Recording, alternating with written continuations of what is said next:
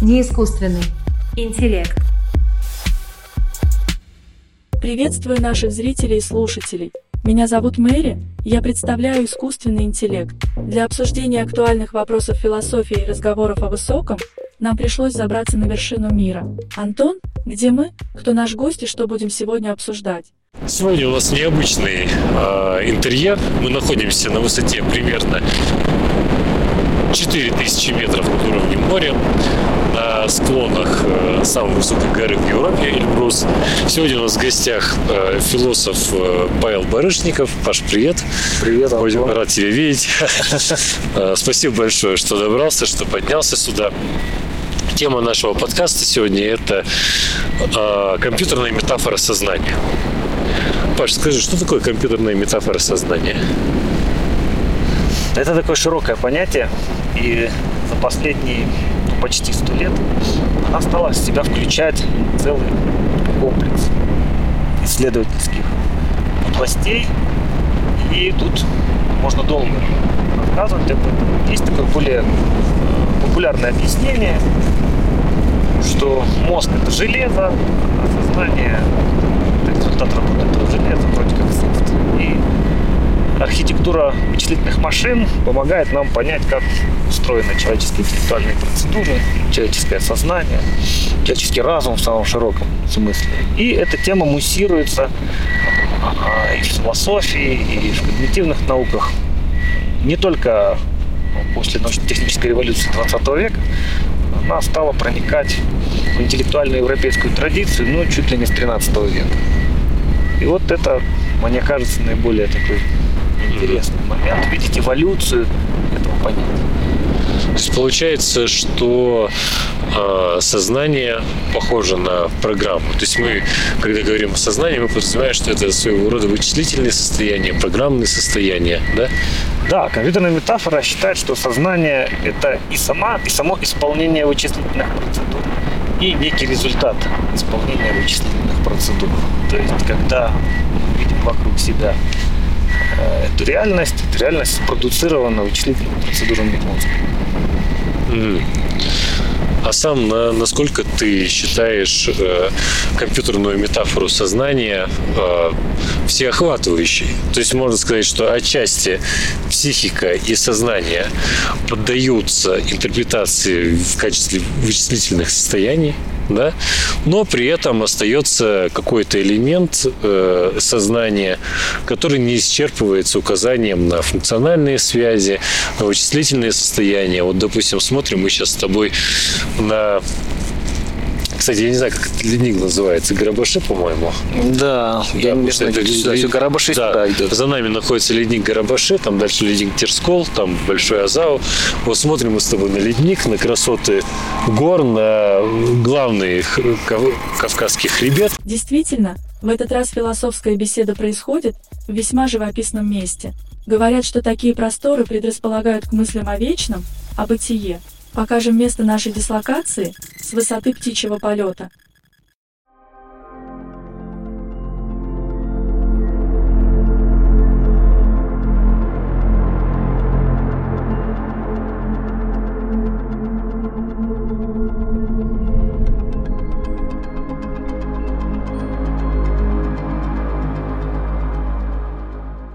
Вернемся к обсуждению наиболее близкой мне компьютерной метафоры. Да, да, да. И там сторонник компьютерной метафоры говорит, ну, знаете, это все просто вычисление. Очень сложно в это поверить, что все, что мы можем сказать о сознании, то есть все, чем исчерпывается сознание, это какие-то функциональные программные состояния. Сам ты сторонник такого взгляда? Мне нравится компьютерная метафора как мечта. Это, на мой взгляд, вообще красивая фантазия, я бы даже так назвал. Она, как и все фантазии, э, если строгим языком говорить, ложна, но она очень при этом полезна. Вот этот, я называю его парадоксом компьютерной метафоры, не в строгом логическом смысле, но парадоксальность ситуации в том, что, в общем-то, ложная идея а, дала мощный эвристический толчок э, для развития когнитивных наук, для строгих описаний. А скажи, почему ложная? Ну, опять-таки, ложная не в строгом логическом смысле, потому что ее невозможно строго обосновать. Да? Мы не можем все редуцировать к вычислениям. У нас и с машинами это проблема, потому что после классического искусственного интеллекта у нас после сериальных вычислений наступила эпоха нейросетей, сплошных черных ящиков, да, и мы, собственно, редуцировать к базовым компонентам многое не можем. Мы видим результат, да, но мы не знаем, как это, как это происходит. Причем такая ситуация, как на уровне нейронаук, мы всегда упираемся в какую-то, ну, так называемую тайну материи, да, так и на уровне даже формальных компонентов компьютер-сайенс. Везде есть свои границы, поэтому компьютерная метафора не может быть тотальна, она не может охватить весь спектр, всю сложность такого объекта, как сознание. Но она красива, она фантастична. То есть, другими словами, проблема в самом понятии вычисления. Да, с вычислением тоже не все ясно, хотя в теории алгоритмов есть ну, строгие, строгие определения, да, там, и у Тьюринга, и у Чорча все это описано, и разрешимость функций, все, есть формальный компонент, еще в начале 20 века был описан, и чего не могут вычислительные машины, на этот вопрос ответ дали. Но машины продолжают эволюционировать, и вместе с ними концептуальная насыщенность компьютерной метафоры тоже меняется. Поэтому mm. можно смотреть на вертушки Раймонда Лулия, да, и видеть там прототип компьютерной метафоры. А можно смотреть на современные там движки трансформеры GPT-3 и видеть, к чему это пришло. Конечно, результат разный. Mm. И то, что сегодня могут машины, это действительно восхищает и заставляет человечество верить, а вдруг, да, а вдруг вот сейчас пробудится и будет возможен общий искусственный интеллект. Но ты к этому относишься довольно сдержанно. Да, да, хотя мне нравится в этом, э, скажем так, в этих материалах э, сидеть, разбираться, копаться, потому что я так для себя ответил на вопрос, что я в последнее время занимаюсь не темой сознания, а темой метафор. То есть вот научная метафорология внутри теории сознания, причем как эмпирических, чисто научных, да, от нейронаук, так и философских, это интересно. То есть интересно изучать этот словарь и смотреть, как э, вот эти параллели, как развитие технологий меняет словарь философии и словарь когнитивных наук.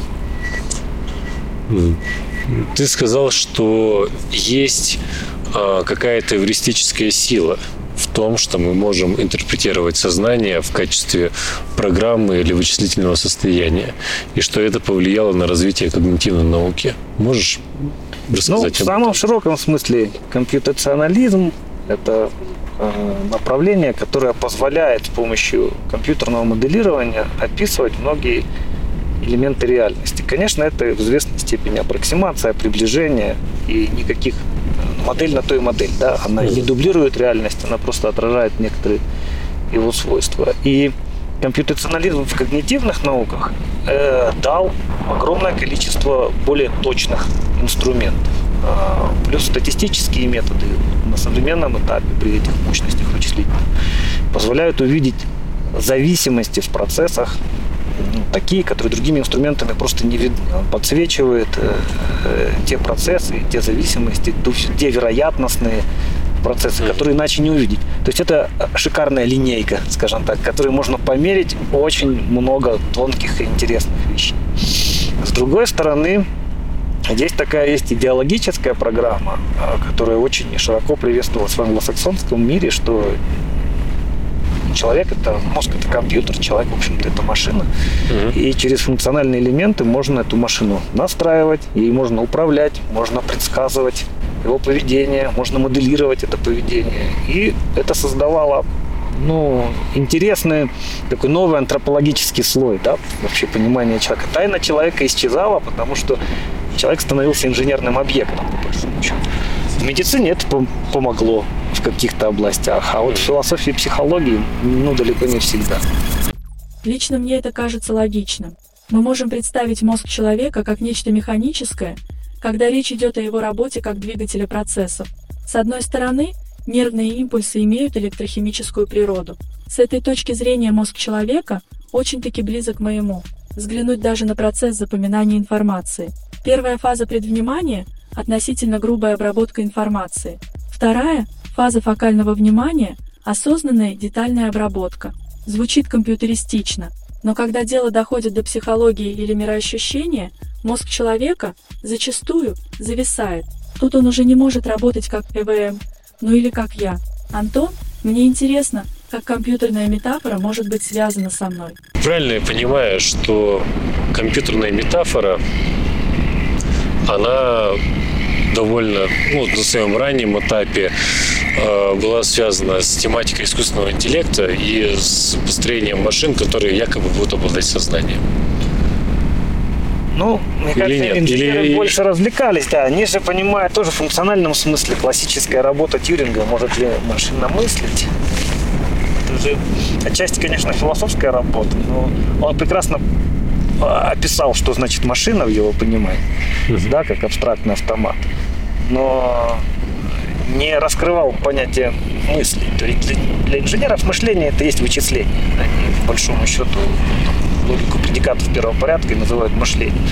В то время как в обывательском сознании, конечно, сознанием понимается гораздо э, больше комплекс объектов. И вот, возможно, Artificial Intelligence – это искусственная система накопления и обработки информации. И все. То есть к интеллекту и к вот этому романтическому флеру, который за этим пошел, сознание, интеллект, разум, да, это вообще не имеет отношения. Это просто система поиска, обработки, хранения. и Ну а как современные системы GPT и все остальное? Вот это ж, собственно, и есть. Это же ничего, кроме данных. Обработаны гигантские массивы данных, обработанные сложнейшими алгоритмами на очень мощных вычислителях. А дальше, ну, такая очень вероятностная модель, которую сложно предсказать. И те, кто проектирует GPT-3, вот сейчас в августе GPT-4 должна выйти, плохо понимают, что за этим лежит. То есть как? Конечно, да, у нас есть веса, которые можно статистически посчитать. И это усредненный усредненный процесс порождения языкового выражения да, среднего пользователя глобальной сети, потому что обучают их на текстах из, из интернета. Но там потом начинаются такие уже вещи удивительные, как нарушение этики, там, ксенофобские высказывания. Машина генерирует это. И вот вопрос, это наше цифровое зеркало, в которое мы смотримся, да? Или же это такие компоненты, ну, если не свободной воли, то очень сложные вероятностные модели, которые похожи на свободную волю. А чем это отличается от э, естественного интеллекта? Потому что ты сейчас говоришь так, что ну, в естественном интеллекте, что это не естественный интеллект, это всего лишь большие массивы данных, обработанные сложными алгоритмами и так далее. Чем естественный интеллект не отличается? Почему нельзя сказать, что э, мозг э, большие данные обрабатывает? Ну, там есть несколько ответов на этот вопрос. Там целая э, линейка есть при, при- таких сравнениях. То есть, почему это не похоже на это. Но один из них, например, отсутствие агентности. Мне вот нравится вообще идея э, исследовать сознание через язык. Потому что язык это ну, то, что лежит на поверхности и дает, в общем-то, доступ к каким-то глубинным структурам. И там в зависимости можно э, выудить довольно интересно. Но машина редко, точнее никогда не э, генерирует грамматические структуры, в которых бы улавливалась агентность, то есть от первого лица или о каком-то самосознании, да, ну, Ну, это очень странно, потому что ну, тебе э, после этого выпуска, если он будет, ну, как, как мы его выложим, да, придут в комментарии люди и скажут, ну, идите попереписывайтесь там, с тем же GPT-3 или с э, другой машиной. Там и от первого лица будет, и от какого хочешь лица будет, все будет в порядке. Да, но мы же понимаем, что это, э, как сказать, имитация, э, которая основана на тех массивах, которые мы встречали от агентов, пишущих в сеть. Серьезной фобией в мире искусственного интеллекта является его самостоятельность. Специалисты отдела Facebook по исследованию возможностей искусственного интеллекта в этом убедились. В 2017 году они приняли решение об отключении одной из созданных ими систем. Произошло это после того, как выяснилось, что боты придумали свой собственный язык для общения. Причем язык этот был непонятен никому. Кто знает, о чем они там могли договориться, в любом случае души и разума в этом не было. Вот именно, а почему мы понимаем, что это имитация? Почему мы не считаем, что это действительно какое-то интеллектуальное генерирование, как это мы делаем? Ну вот у нас точной демаркации нет, и там, и там же черный ящик. Если бы мы точно понимали, как устроено а, сознание человека и с какими данными он работает, да, что такое феноменальное осознание, что такое перспектива от первого лица, как расшарить эти приватные все состояния, да, наверное, мы могли бы демаркационную линию четко провести. Компьютерная метафора не умирает, собственно, из-за этого, что мы, мы не знаем, что с чем мы сравниваем. Но вот эти генеративные трансформы, вот они сделали действительно колоссальный рывок за последние 2-3 года, и, скорее всего, на этом не остановятся. Хотя сейчас тенденция начинается в том, чтобы экономить энергию, слишком, слишком дороги эти, эти, эти расчеты приводят нас к тому, что рано или поздно, поиграв с ними в языковые игры разные, мы понимаем, что за этим ничего нет.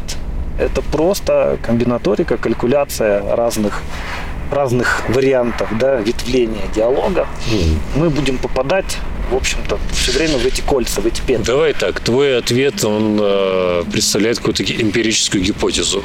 Ты говоришь, что если э, мы достаточное количество времени будем разговаривать с этой машиной. Ну, как это происходит? Сейчас я видел статью с философом Дэниелом, Дэниелом Деннетом, угу. который, с, я уж не помню, с кем он разговаривал, с какой-то машиной.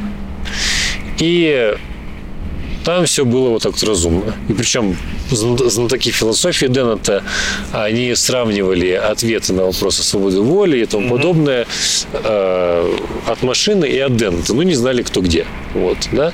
И они такие, и они часто путали. То есть даже те люди, которые знают философию Деннета, они путают его ответы с ответами машины. Вот так. И э, твоя идея такова, что те, те примеры, которые мы имеем сейчас, это примеры, скажем так, локального разговора, который там длился, может быть, не знаю, 10 минут, там 20 минут, но это не общение, которое происходило в течение дня или даже недели. Ну, скажем так, машина не погружалась в твой жизненный мир. Они могут рассуждать, наверное, на абстрактные темы, на сложные темы.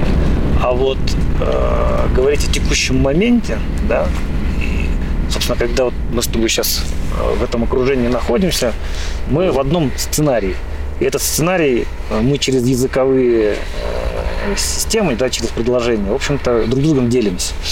И у нас очень много контекстов, о которых мы не говорим. Мы их вместе проживаем, но не описываем. Если мы машину погрузим вот в, вот в такой ситуативный контекст, она сломается на первом же повороте, потому что это не работа с какой-то информацией о мире вообще, а это работа с текущим моментом. Сейчас тоже э, пытаются совместить, делают гибридные э, системы, когда распознавание образов плюс языковой движок, они начинают более-менее в ситуативных контекстах разбираться. Но пока что это направление еще в начале пути.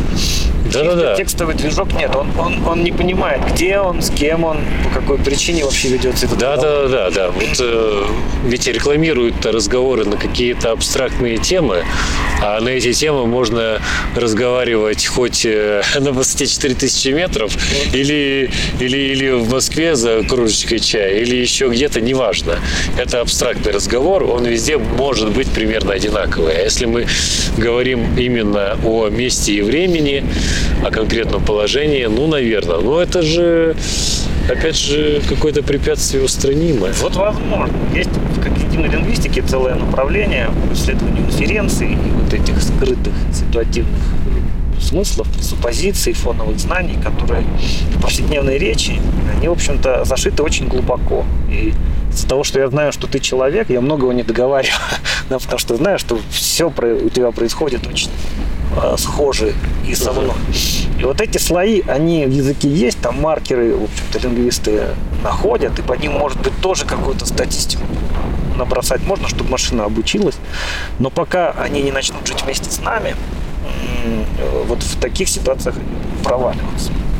Это один, только один из вариантов. Есть, конечно, более сложные, наверное, э, вещи, связанные с формальными ограничениями, но здесь я просто не берусь рассуждать, потому что такая инженерная область довольно сложная, но Natural, natural Language Processing, вот это NLP э, направление, с одной стороны, делает все, чтобы сделать, обучить, сделать более дружественным к человеку и человекоподобным. С другой стороны, это не нужно. Ну, то есть никто не собирается тратить огромное количество денег на человекоподобный искусственный интеллект. Это же нужно решать прикладные вещи. Своем стремлении научить искусственный интеллект разговаривать, человек заходит все дальше.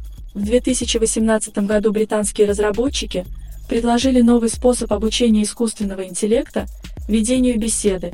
Для этого они попросили людей поговорить с самим собой. Полученные диалоги намного эффективнее подходят для обучения, чем классические субтитры к фильмам. В результате вывели корпус объемом почти 4 миллиона слов, включающий диалоги на 23 различные темы. Итоговые диалоги, как отметили авторы, получились более натуральными. Кажется, у меня назревает ряд экзистенциальных проблем. Давайте лучше об истории нашего сегодняшнего главного понятия. А история компьютерной метафоры, как она появилась? Ну, я бы связал это с историей вычислительной техники. И, собственно, можно начинать как, с упомянутых мною вертушках и доказательных волчках Раймонда Лули, когда некое функциональное состояние машины, даже самое примитивное, да, оно размечено определенными значками. Кто такой Райм, Раймонд Лули? Это э, арагонский а, проповедник христианства, мыслитель, мистик может быть алхимик, мечтал проповедовать с помощью формальных систем. Жил в 13 веке. Да ну? Да, да. С помощью формальных систем решал, мечтал проповедовать христианство. Собственно, сарацины его и порубили. У него был Арс Магна, Великое искусство, книга такая написана, потом Атанасиус Кирхер ее особенно продвигал в 16 веке, по-моему. Это система, состоящая из э, нескольких волчков, которые, на которых разметки есть в виде заглавных букв алфавита, которые со- соединялись за счет комбинаторных схем, они соединялись с атрибутами Бога. Там описание атрибутов Бога, по-моему, 16. Ну, где-то я подробно описывал структуру этой работы, сейчас по памяти все не скажу. Короче говоря, э, комбинаторика этих таблиц давала определенные предложения, которые проповедовали тебе истину о Боге. И там, если как не типа, ошибаюсь, пальцем в небо да, какие-то их пол- получались. Сворачивал по определенной схеме. Там был алгоритм, как их нужно сворачивать да, для того, чтобы ответить на любой вопрос. Например, ты хочешь сказать, а вот, ну, какова роль Бога вообще в моей жизни? Вращаешь три колеса, получаешь комбинаторику из четырех заглавных букв, открываешь таблицу, таблица тебя ведет к определенным атрибутам, там есть э, существительные, есть Ага. прилагательные, они между собой сворачиваются в какую-то такую э, ну, языковое выражение, и у тебя получается ну, почти что-то такая гадательная практика, когда Бог всеблаг, всесилен и всеведущий. Да, ты понимаешь, что в твоей жизни Бог всеблаг, всесилен и всеведущий.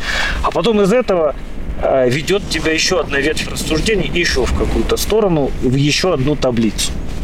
И э, получается 800 866 комбинационных схем, ну, которые позволяли так ему рассуждать. Ему казалось, что это мощная доказательная система, которая может убедить любого скептика. То есть ты вращаешь определенный вычислитель, он размечен определенными значками, эти значки имеют сакральное значение, и с этим можно идти в народ. Ну, учитывая, что сарацины его зарубили, скорее всего, эта миссионерская модель не сработала.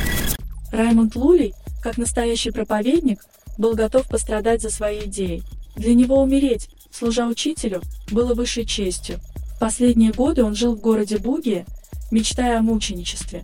Однажды Лулей просто вышел на рыночную площадь и сообщил, что он является тем самым человеком. Его тут же схватили. Колоссальная самоотверженность.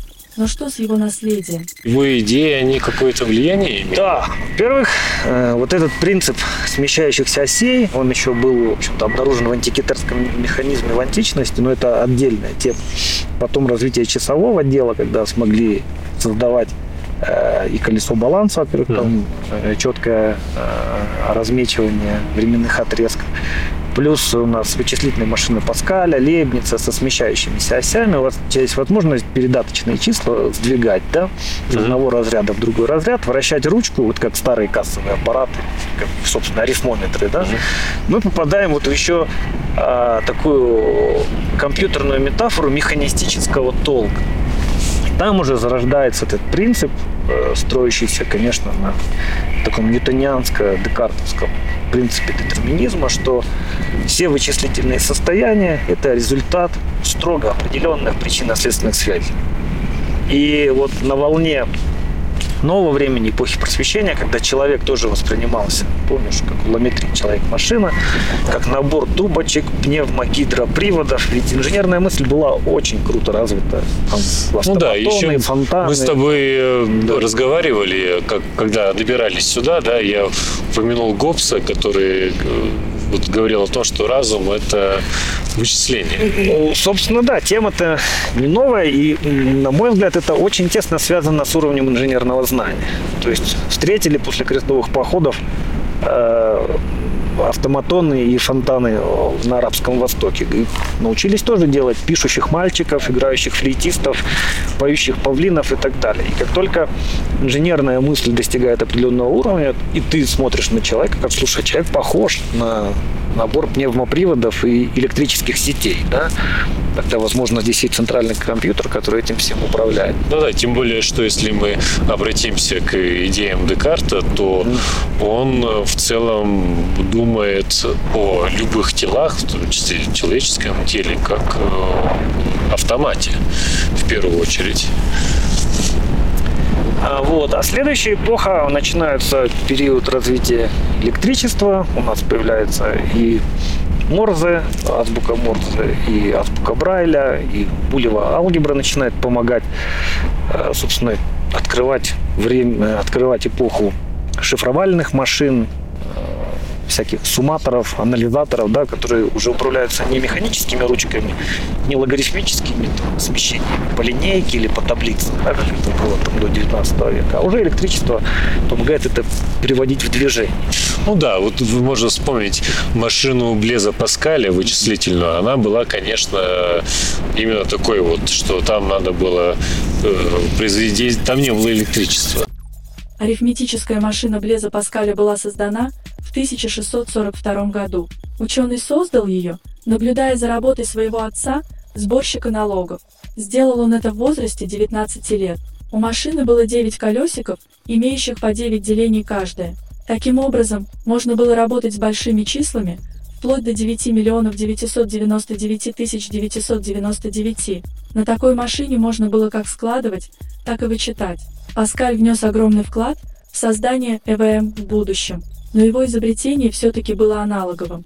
Что же стало с оборудованием и механизмами с приходом электричества?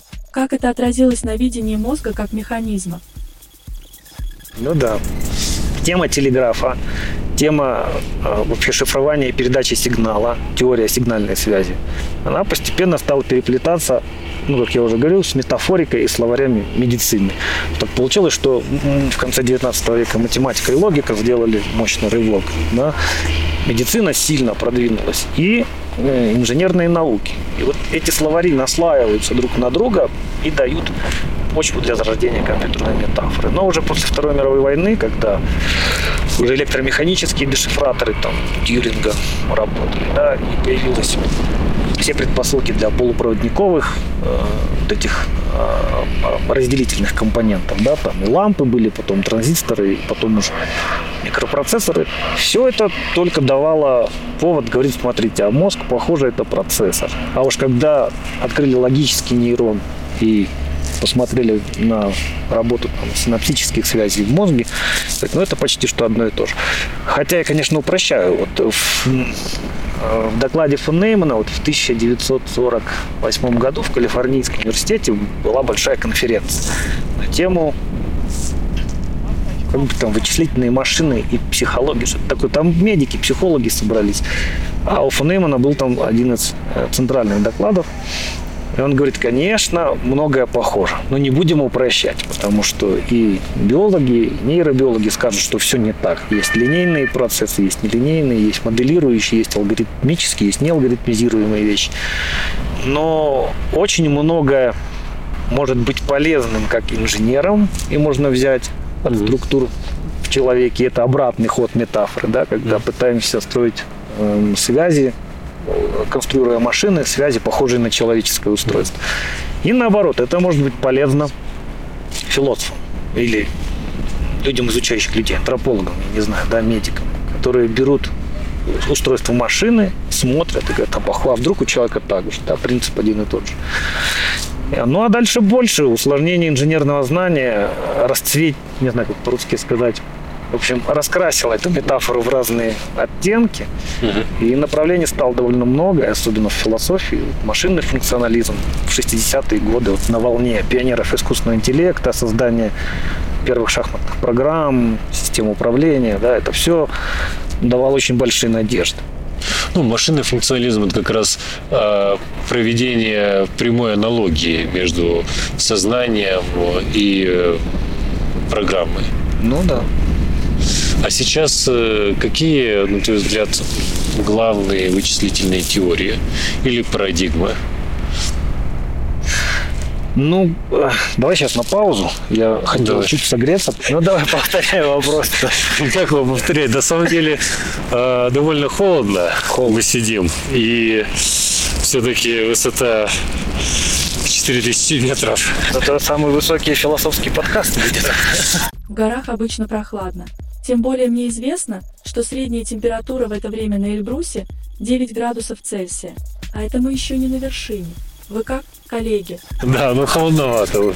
Холодновато. Вопрос, э, который я тебе...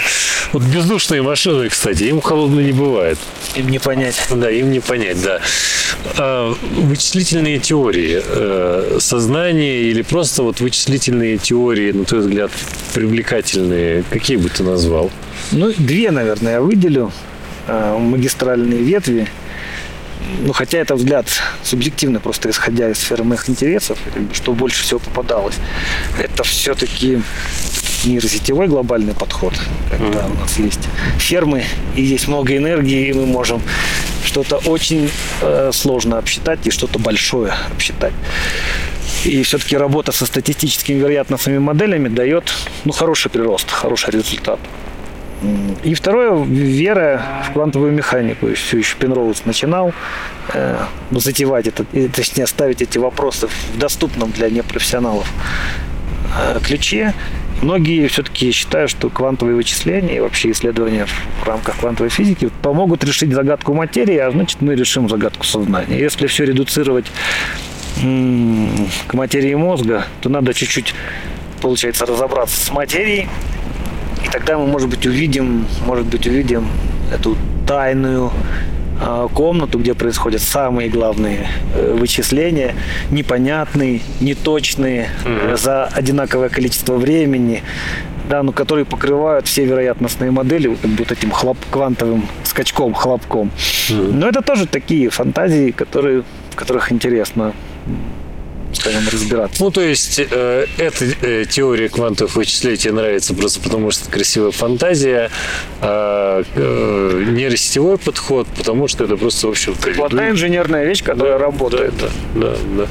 Ну, можешь э, кратко раскрыть, что такое нейросетевой подход, чтобы было ясно? А, Ну, я думаю, слушателям подкаста в целом понятно, что такое нейрон, да? То есть Да. у нас есть канал на входе, канал на выходе. И какая-то суммация каналов на входе происходит. И вот когда у нас много-много решеточек этих сумматоров, и много-много данных, которые на выходе дают какой-то, или после обработки дают результат. А еще есть учитель, ну, можно обучить с учителем, можно обучить без учителя. Но мы знаем, да, даже Яндекс использует Талалокуш для того, чтобы молодежь сидела, кликала на картинки, расставляла галочки. Нейросеть все больше и больше погружалась в контексты нашего повседневного окружения. А, вот, и мы э, обрабатываем гигантские массивы с помощью этих сумматоров. Машина понимает, э, где правильный ответ, где неправильный. И потом э, на выходах делает развесовку. То есть у каждого канала выхода есть свой вес, следовательно, есть вероятность того, что машина попала в правильный или неправильный ответ. И вот эти вероятностные системы, они могут, ну, там, вот если смотреть на GPT, э, подход, да, вот этих э, генераторов, они строят векторную модель языковых последовательностей. Просто мы а, любую последовательность символов можем поделить на токены, на какие-то мельчайшие единицы, последовательность которых и будем считать. да. Мгм. А когда у тебя массив из петабайт, петабайт, петабайт данных, машина в какой-то момент понимает, что после этого токена велика вероятность, что последует следующий токен, вот такой. И она их, собственно, выставляет в такую последовательность и генерирует человекоподобный текст. И сегодня нейросети можно, ну, собственно, обучить под любую задачу, и под распознавание образов, и под навигацию, Мгм. и под построение человекоподобных текстов, и распознавание голоса. Ну, то есть большое количество таких прикладных вещей. Так ли это работает э, у человека? Большой сложный вопрос, потому что очень много зависит от самих методов исследования. Компьютерационализм проник э, в нейронауки, да, и мы можем масштабировать с помощью компьютеров много процессов, но при этом э, сам компьютерный подход накладывает определенные ограничения на метод. И нам начинает казаться, что вычисления есть там, даже где их нет, или есть структуры и зависимости между этими структурами там, где их нет. Алгоритм увидел, а так ли это на самом деле, это вот вопрос. Ну, Паш, ну вообще Да. можно сказать, что вычислений нигде нету. В том, в том смысле, что когда я, э, ну, если бы я предсказывал погоду и пользовался какими-то вычислениями, да, то природа интерпретировалась бы мной как вот э, какая-то совокупность данных, которые, с которыми как-то работают, есть какая-то информация и так далее. То есть я могу вообще любой процесс говорить, о, это вычисление. Ну, вообще, в отношении Ну, в любого процесса. панкомпьютерационализме так и есть. В этом самом смысле, мне кажется, что э, так, может быть, вообще нигде нет вычислений по-настоящему. То есть имеется в виду, что вычисление – это то, что мы придумали и прикладываем к разным системам для нашего удобства. Но реально ни в мозге нет вычислений, сознание не вычисляет и вообще ничего не вычисляет. Просто нам так удобно. Или ты все-таки считаешь, что где-то вот есть реальные вычисления в природе, а где-то они надуманные, это вот- вот производство. Вот ты сам как к этому относишься? Просто я, на самом честно тебе скажу, я сторонник того, что э, в природе вычислений нигде нет. Ничто в природе не вычисляет. Когда я с тобой сейчас общаюсь, я ничего не вычисляю. Действительно похоже на то, что вычисление – это скорее метод. Да? То есть это то, как мы смотрим. И очень похоже на то, что это удобный способ описания чего-то. Да? Э, Является ли вычисление сущностью того, на что мы смотрим с помощью вычислительного метода, это вопрос, на который я не могу ответить. Но от этой старой идеи с э, тетраграмматоном, да, с каким-то священным именем Бога, который укладывается либо в формулу, либо в алгоритм всего, либо в вычисление всех вычислений, мне эта идея нравится. Она мистична. Но по это, но это своей другая идея. Да. Это идея, хорошо, это не идея того, что э, есть, нет вычисления в природе реально, неважно, да, но это скорее идея того, что в принципе мы все можем представить в виде, ну, в в ка- как вычисление, то есть интерпретировать как вычисление, отнестись к этому как к вычислению, и тебе это нравится. Да, мне это нравится, но я в это не верю. А, ты в это не веришь. такая То есть, да, ну, понимаешь, вот есть люди, которые мистически относятся к многим окружающим процессам и говорят, а вот там, конечно, вы это можете вычислить, вы это можете вычислить, но сознание, да, например, или что-то какие-то загадки разума, это вот невычислимо, да. Во-первых, э, что такое вообще невычислимость, если вообще можно какое-то понятие составить невычислимости, да? И второе, веришь ли ты в то, что какая-то реальная невычислимость есть, то есть, то есть что какой-то процесс, он не может быть э, формально представлен. Ну, в теории алгоритмов есть строгие определения вычислимости и невычислимости. На лету их сейчас, конечно, не произнесу. Не, ну Там в широком смысле. Ясно, что если мы будем э, к конкретным теориям обращаться, как к понятиям вычислимости и невычислимости, то тут все будет ясно. А именно таком, знаешь, Ну, широком метафизическом смысле вычислимости и То, что невычислимости. реализуемо на конечном автомате, или даже пускай это будет э, какая-то еще не, тем не созданная абстрактная машина, то, что реализуемо на вычислительной машине, на совокупности состояний и смены этих состояний по определенным правилам, то вычислимо. То, что не- нереализуемо на такой абстрактной машине, она может быть на бумаге написана, да, Ага. а, то, то невычислимо. Человек, я бы не то, что сознание, человек в целом, вот э, человек во всей его полноте и сложности. Это сам по себе объект, о который спотыкается не только философия сознания, но и много-много наук и философских подходов. Вот, наверное, человек это то, что невычислимо, непредставимо Почему? в виде статистики. Почему? Потому что у нас ограниченные ресурсы. Все время Или, или, правила. или- не, не, смотри, у нас ограниченные ресурсы, и поэтому э, невычислимо, там, невычислим человек в целом и так далее. Или есть какие-то другие принципиальные ограничения. Ну вот есть сторонники, которые говорят, давайте дальше и больше. Это те, которые топят за ресурс. Ну, как бы, если бы у нас было 14 миллиардов лет и вычислительные мощности Вселенной, мы бы, мы бы вычислили, что такое человек, да, условно говоря, позиция бога компьютера. Э, И поэтому они говорят, давайте строить фермы, давайте строить, не знаю, там, метавселенные, дуб- всякие, дублировать. Ну, фермы имеется в виду нереальные фермы. Ну, будем строить все больше и больше дата-центров, все больше и больше э, давать на это энергии, все усложнять алгоритмы. Рано или поздно мы пробьем эту стену, и мы все опишем с помощью алгоритмов. Да? Но хотя этот подход уже давно не в моде, понятно, что метод грубой силы в свое время сработал, но потом мы упираемся в физику. Ну, просто нужно слишком много энергии и слишком много материи для этого. Второй а, момент, почему мы спотыкаемся, че- то есть, да, нехватка ресурса, ни временного, ни физического, ни вычислительного, ни, ни энергетического, этого все нам не хватает. А второе, человек все-таки выбивается все время из правил. Мы его загоняем в методы, в методы наблюдения, в системы описаний, в жесткие каркасы словарей, любых теорий и так далее.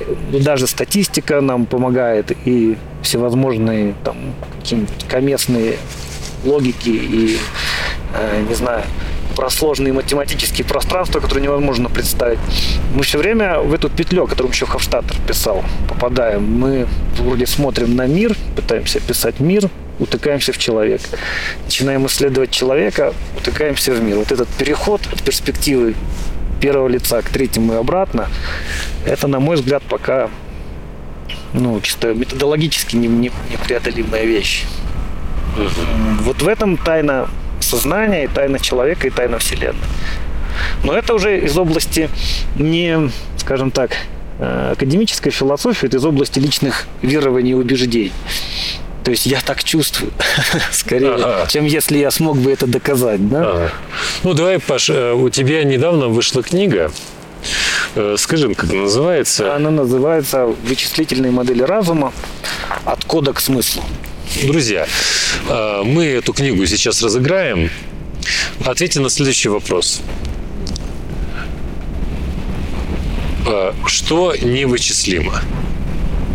Лучший ответ получит книгу Павла «Вычислительные Модели разума. да, вычислительные, вы- вычислительные модели разума.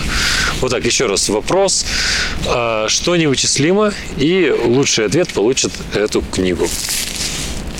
Паш, спасибо большое, что согласился поучаствовать в подкасте. Спасибо, что Надеюсь, ты не сильно, не сильно замерз. Немножко задубел, но это нормально А, для да, этих да. мест. Спасибо большое. Спасибо. Все. Да, увидимся. Да, да, да. Компьютерная метафора сознания является следствием инженерного взгляда на природу человека, лишения его особой внутренней загадки. Согласно этой метафоре, сознание является программой или вычислительным состоянием. Границы этого тезиса, как и его правдоподобность, не ясны. Однако такой взгляд оказался очень полезным как для развития компьютерных наук, так и для изучения мозга и сознания. Неискусственный интеллект.